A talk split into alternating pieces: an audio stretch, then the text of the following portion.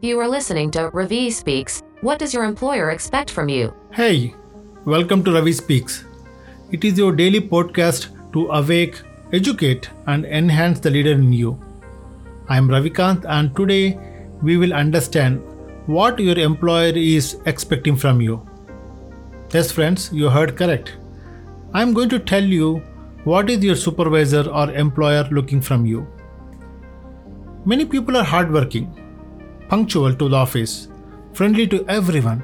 These are good to have qualities. But will this take them up in their career? Mm, my answer is maybe. Some people are not punctual, irregular to office, or don't show up to the meetings on time. However, they get promotions and move up the ladder. Many people might be thinking there is a favoritism or match fixing, but the reality is different. Let me share with you that recipe. The way your boss looks at you is different from how you think they are looking at you. They are looking at you as an economical investment, such as a product or stock, spending money on you in return on investment. Just imagine you want to invest your money in stocks.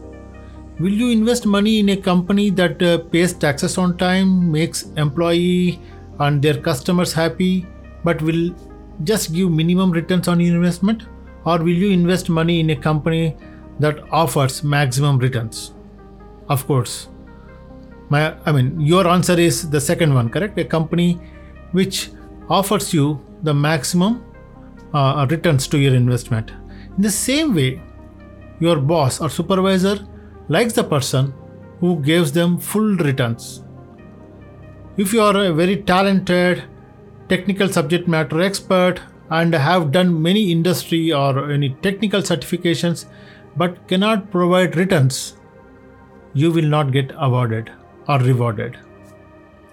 A dream team member for any employer is a team member who actively tries to get their bosses a 5x or 10x or more significant return on their investment. In other words, you need to help your company make 5x or 10x of your salary. Just check back within your team who are getting promoted frequently. They are either delivering or they are showing that they are delivering at least 5x of their salary. There is nothing wrong with considering yourself as an economical investment. Instead, I call it as an intelligent way. This behavior will make your boss and stakeholders admire and respect you and also help you in advance in your career.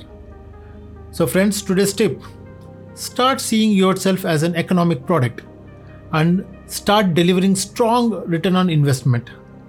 This is the secret of success. So, friends, that's all in this episode. Let's learn more about leadership tips in the next episode. Please do subscribe to our channel.